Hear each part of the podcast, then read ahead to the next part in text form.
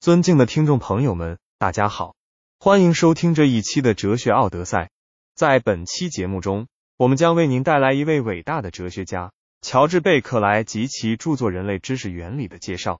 首先，请允许我为大家简要介绍一下贝克莱的生平。乔治贝克莱生于一六八五年，卒于一七五三年，是一位英国的哲学家和爱尔兰的圣公会主教。贝克莱在哲学史上占有举足轻重的地位。他是十八世纪的理性主义哲学家，同时也是唯心主义者。他的哲学思想主要涉及认识论、形而上学和伦理学。现在，我们将开始探讨贝克莱的《人类知识原理》这部著作。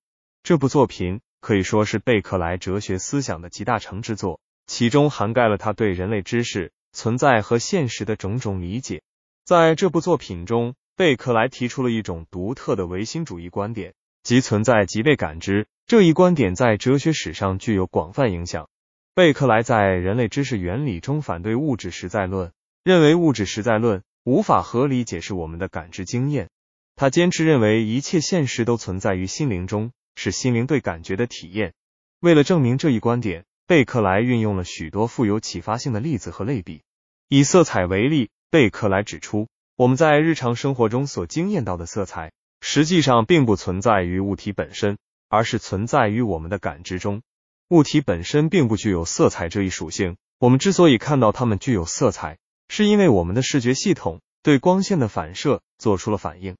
因此，物体的颜色实际上是我们心灵对外界刺激的一种反应。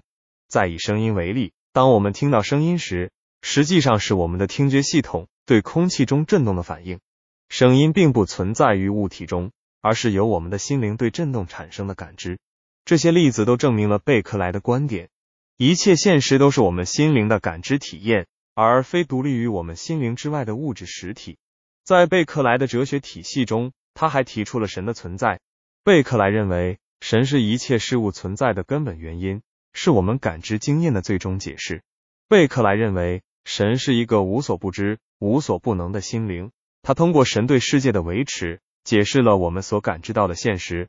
在贝克莱看来，神不仅是宇宙的创造者，而且是宇宙的维持者。我们所感知到的一切现象，都是神的意志的表现。神赋予我们感知和认知的能力，使我们能够认识世界。在伦理学方面，贝克莱的观点也具有重要意义。由于他认为一切现实都是心灵的感知体验，这使得道德价值成为现实生活中不可或缺的一部分。在贝克莱看来，道德行为并非基于外在的规律或物质原则。而是依赖于心灵的感知和意愿，这意味着道德实践需要我们关注内心的感受，关注他人的感受，以及我们对待他人的态度。通过对贝克莱人类知识原理的深入分析，我们可以看到他的哲学观点如何挑战了当时主流的物质实在论观念，为后来的哲学家提供了丰富的启示。虽然贝克莱的哲学思想在某些方面受到了批评，如神的存在和唯心主义观点。在现代科学中难以为证，但他的观点依然在哲学史上具有不可忽视的地位。我们再次回顾一下贝克莱的人类知识原理及其主要观点。贝克莱认为现实是心灵的感知体验，而非独立于心灵之外的物质实体。他通过举例和类比，有力的驳斥了物质实在论，同时强调了道德价值在现实生活中的重要性。贝克莱的哲学观点为后世的哲学家提供了深刻的启示。对认识论、形而上学和伦理学的发展产生了重要影响。尽管贝克莱的唯心主义观点在现代哲学中受到了一定程度的质疑，但我们仍然可以从他的思想中汲取许多有益的启示。例如，在心理学领域，贝克莱的观点为我们理解人类感知和认知过程提供了重要的线索。在环境伦理学领域，贝克莱强调心灵感知与现实的关系，有助于我们更加关注。自然环境和人类行为之间的相互影响，在教育领域，贝克莱的道德观点启示我们，注重培养学生的道德情操和价值观。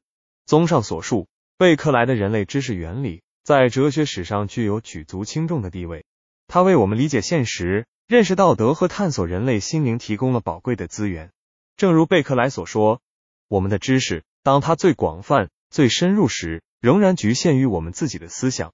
这也提醒我们在探索知识和真理的过程中，我们需要不断的反思，质疑和拓展我们的认知边界。